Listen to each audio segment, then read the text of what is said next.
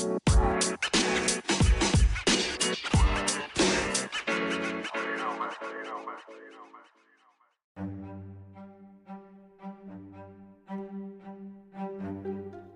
June 12, 2022, the United States House Select Committee to investigate the January 6th attack on the United States Capitol announced that it had amassed enough evidence to recommend the indictment of former President Donald Trump for his role in the attack. The events following Trump's speech on Capitol Hill have been described with various terms. The crowds surrounding the speech and outside of the Capitol building security perimeter were initially described as those of a protest or rally. Then, the security perimeter was breached. Protesters entered the Capitol. One was fatally shot by a Capitol police officer. As the situation became more violent, media outlets began using terms like riot, or mob, or assault Due to the political motivation of the siege, the term domestic terrorism was used, as was the term attempted coup. And then the rioters entered the Senate chamber and reached the door of the House chamber, where Capitol police officers were barricaded inside. Around this time, the terms coup, insurgency, and insurrection started to be used in relation to the event. Usage of the term insurrection to describe the event has faced mixed reactions. Numerous politicians, including even some supporters of Trump, have described the event as such. In Donald Trump's second impeachment, the crime he was charged with was incitement to insurrection. However, in the aftermath of the event, a number of right wing publications and political figures decried the use of the term insurrection, instead, referring to the incident at the Capitol as a peaceful protest. One pro Trump news site, Big League Politics, referred to the event as, quote, a historic civil rights march by President Donald Trump's supporters. Even the Republican National Committee called the attack, quote, legitimate political discourse. Regardless, insurrection still seems to be the most popular choice of words to describe the events of January 6, 2021.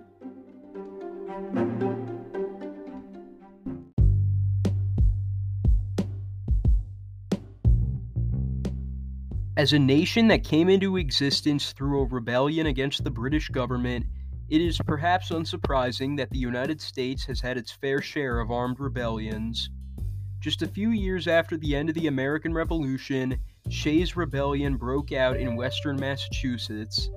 This rebellion, led by American Revolutionary War veteran Daniel Shays, was in response to a debt crisis brought on by a lack of paper currency, which ultimately stemmed from the weakness of the government created by the Articles of Confederation. In turn, this failed rebellion would result in the redrafting of the U.S. government through the ratification of the Constitution. Following the post American Revolution rebellions, most uprisings in the U.S. were slave revolts.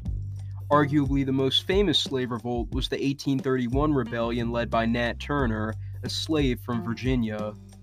Similarly, in 1859, white abolitionist John Brown led a raid on a U.S. military armory in Harpers Ferry, Virginia, in the hopes of starting a mass uprising of slaves across the country. Speaking of slavery, the institution would lead to the most famous armed rebellion in U.S. history the Civil War. This five year conflict, the bloodiest on American soil, saw the attempted secession of the Confederate States of America over the status of slavery in the South. After the Civil War, numerous armed uprisings were committed by white supremacist militias who opposed Reconstruction and the integration of freedmen into American society. On a lighter note, one rebellion that was able to bring about positive change was the Battle of Athens. In 1946, a group of World War II veterans in Athens, Tennessee, took up arms against their city's government in response to political corruption and police brutality. Although the rebellion was put down, it did result in major government reforms within McMinn County, Tennessee. Occurring decades later, the Black Power movement, a militant offshoot of the civil rights movement occurring in the 1970s and 1980s, was characterized by some as an armed uprising against state governments and the federal government. More recently, a series of anti government uprisings have been committed by the militia movement, most notably those led by right wing activist Ammon Bundy. The different rebellions that have occurred throughout U.S. history have been motivated by a variety of grievances, but there has only really been one successful coup in U.S. history. This insurrection, motivated by white supremacy and segregationism, saw the removal and replacement of a city's entire government. I'm going to tell you all about it right now on Historia Obscura.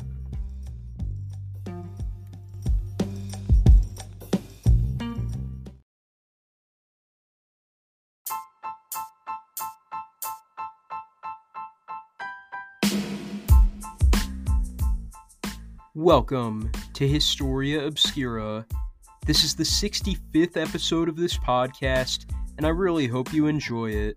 Special thank you to Patreon subscribers Barbara and Tom. If you want to receive a shout out in every episode, among other benefits, help support this podcast by going to patreon.com slash historia obscura and becoming a patron. One more thing make sure to stick around for a little to hear a message about the sponsor of this episode of Historia Obscura, Anchor. If you want to make your own podcast, you'll want to know everything about how to use Anchor.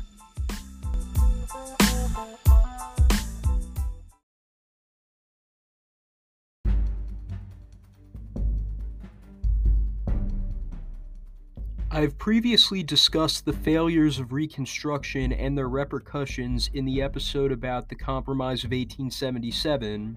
To recap, in the aftermath of the Civil War, the U.S. military enforced the abolition of slavery in the South, while Congress decided how to reintegrate black freedmen into American society in a period known as Reconstruction. Though opinions varied among different political factions in Congress, it appeared that better days were in store for African Americans. But then, a perfect storm of events occurred that would forever change American history. President Abraham Lincoln, a staunch supporter of integration and civil rights, was assassinated by Confederate sympathizer John Wilkes Booth. Lincoln's segregationist Democratic Vice President, Andrew Johnson, took office. Reconstruction ended prematurely, and Southern state governments were given free rein over racial issues. Jim Crow laws were instituted, revoking any rights given to black Americans during Reconstruction, and white supremacist militias were formed to terrorize freedmen and their supporters.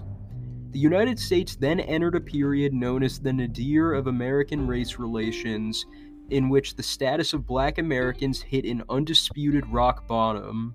Sundown towns, which threatened to kill black people who stayed within city limits after sunset, began to emerge.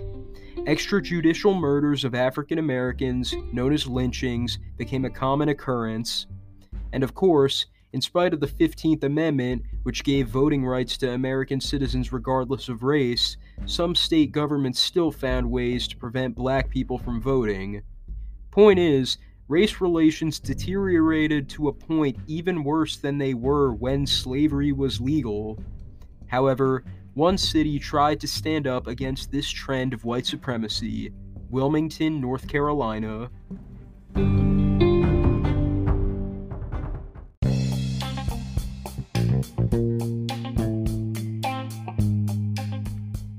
Similarly to the rest of the South, Wilmington, then the largest city in North Carolina, experienced a resurgence of white supremacist violence in the aftermath of Reconstruction. Much of this was at the hands of the Red Shirts, a white supremacist paramilitary wing of the Democratic Party.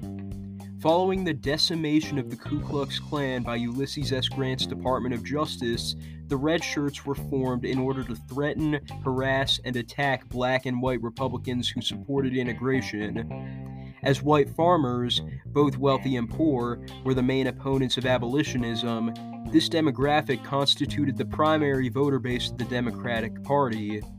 In the 1880s, however, attitudes towards the Democratic Party among poor white farmers began to change in North Carolina. During this period, known as the Gilded Age, the United States experienced a trend of unprecedented economic growth but also a massive widening of the gap between the rich and the poor. Much like today, the Republican Party of this era strongly supported big business and the free market, which contributed to the popularity of the Democratic Party among poor white farmers. However, many of these farmers additionally grew disillusioned with the so called Bourbon Democrats, an old style Democratic faction that also supported a very laissez faire economy. In response, many looked towards the Populist Party, a left leaning political party that supported agricultural subsidies and regulations on price gouging by railroad corporations. The Populist Party was led by James B. Weaver, whose mother was originally from Trenton, New Jersey. In an attempt to match the political power of the Democratic Party, in 1894, the North Carolina Republican Party and the North Carolina Populist Party began collaborating on a platform known as Fusionism, which combined the progressive economic policies of the Populist Party with the dedication to equal rights of the Republican Party.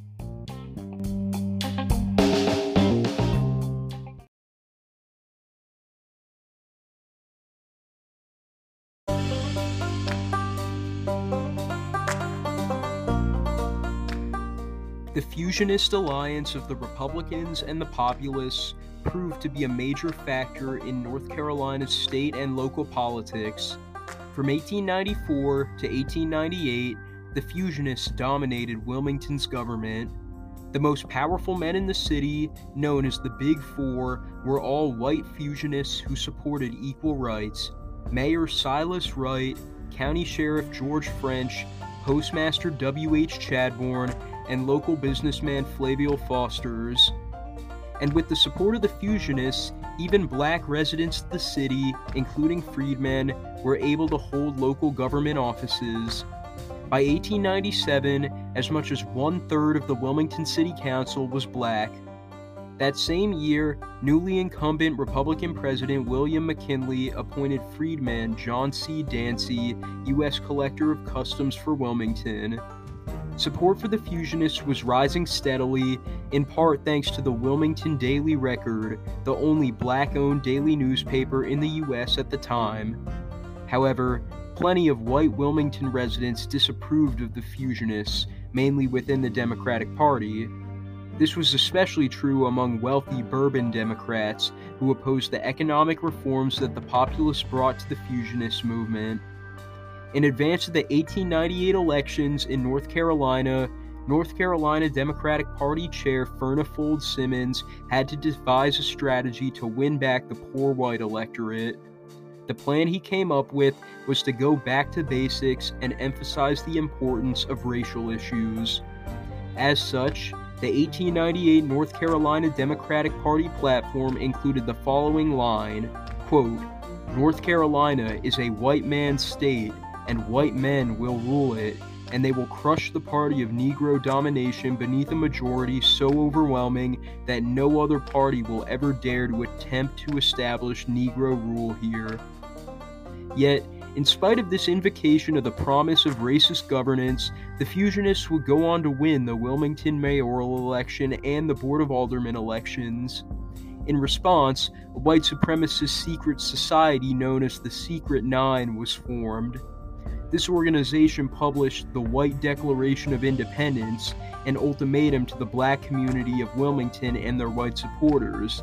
The proclamation stipulated, among other things, that the fusionist rule of the city must come to an end, that jobs in the city given to black men should instead primarily be given to white men, and that Alexander Manly, the editor in chief of the Wilmington Daily Record, was to leave town forever within 24 hours.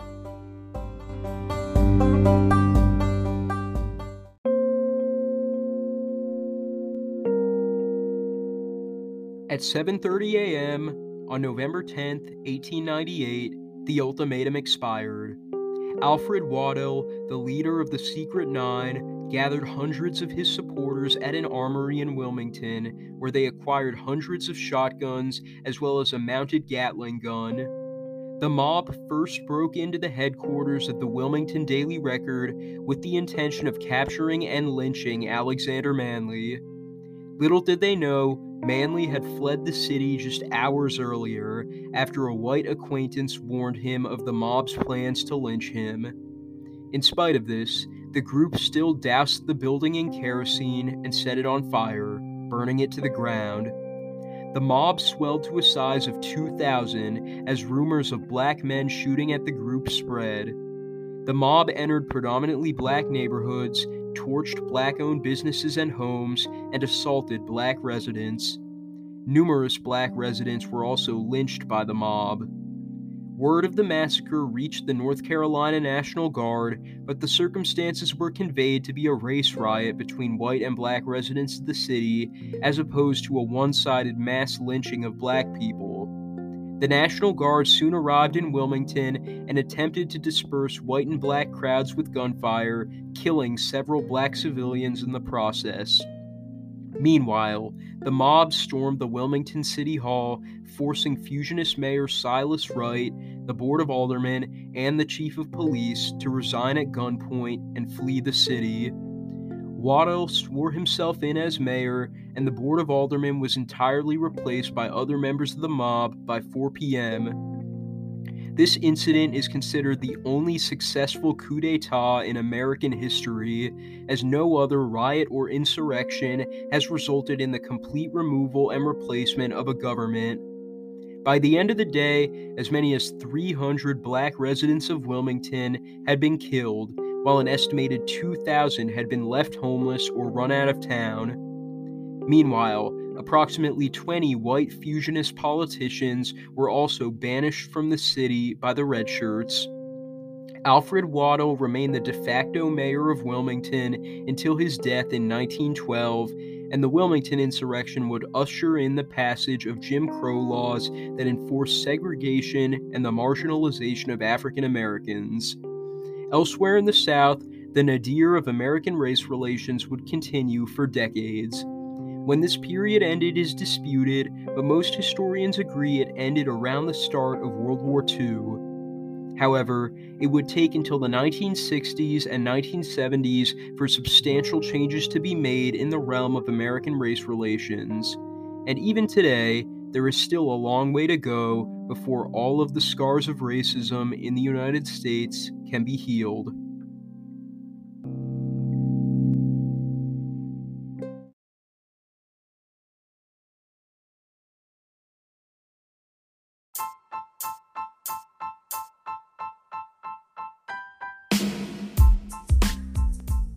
I hope you enjoyed this episode of Historia Obscura. I certainly enjoyed writing it.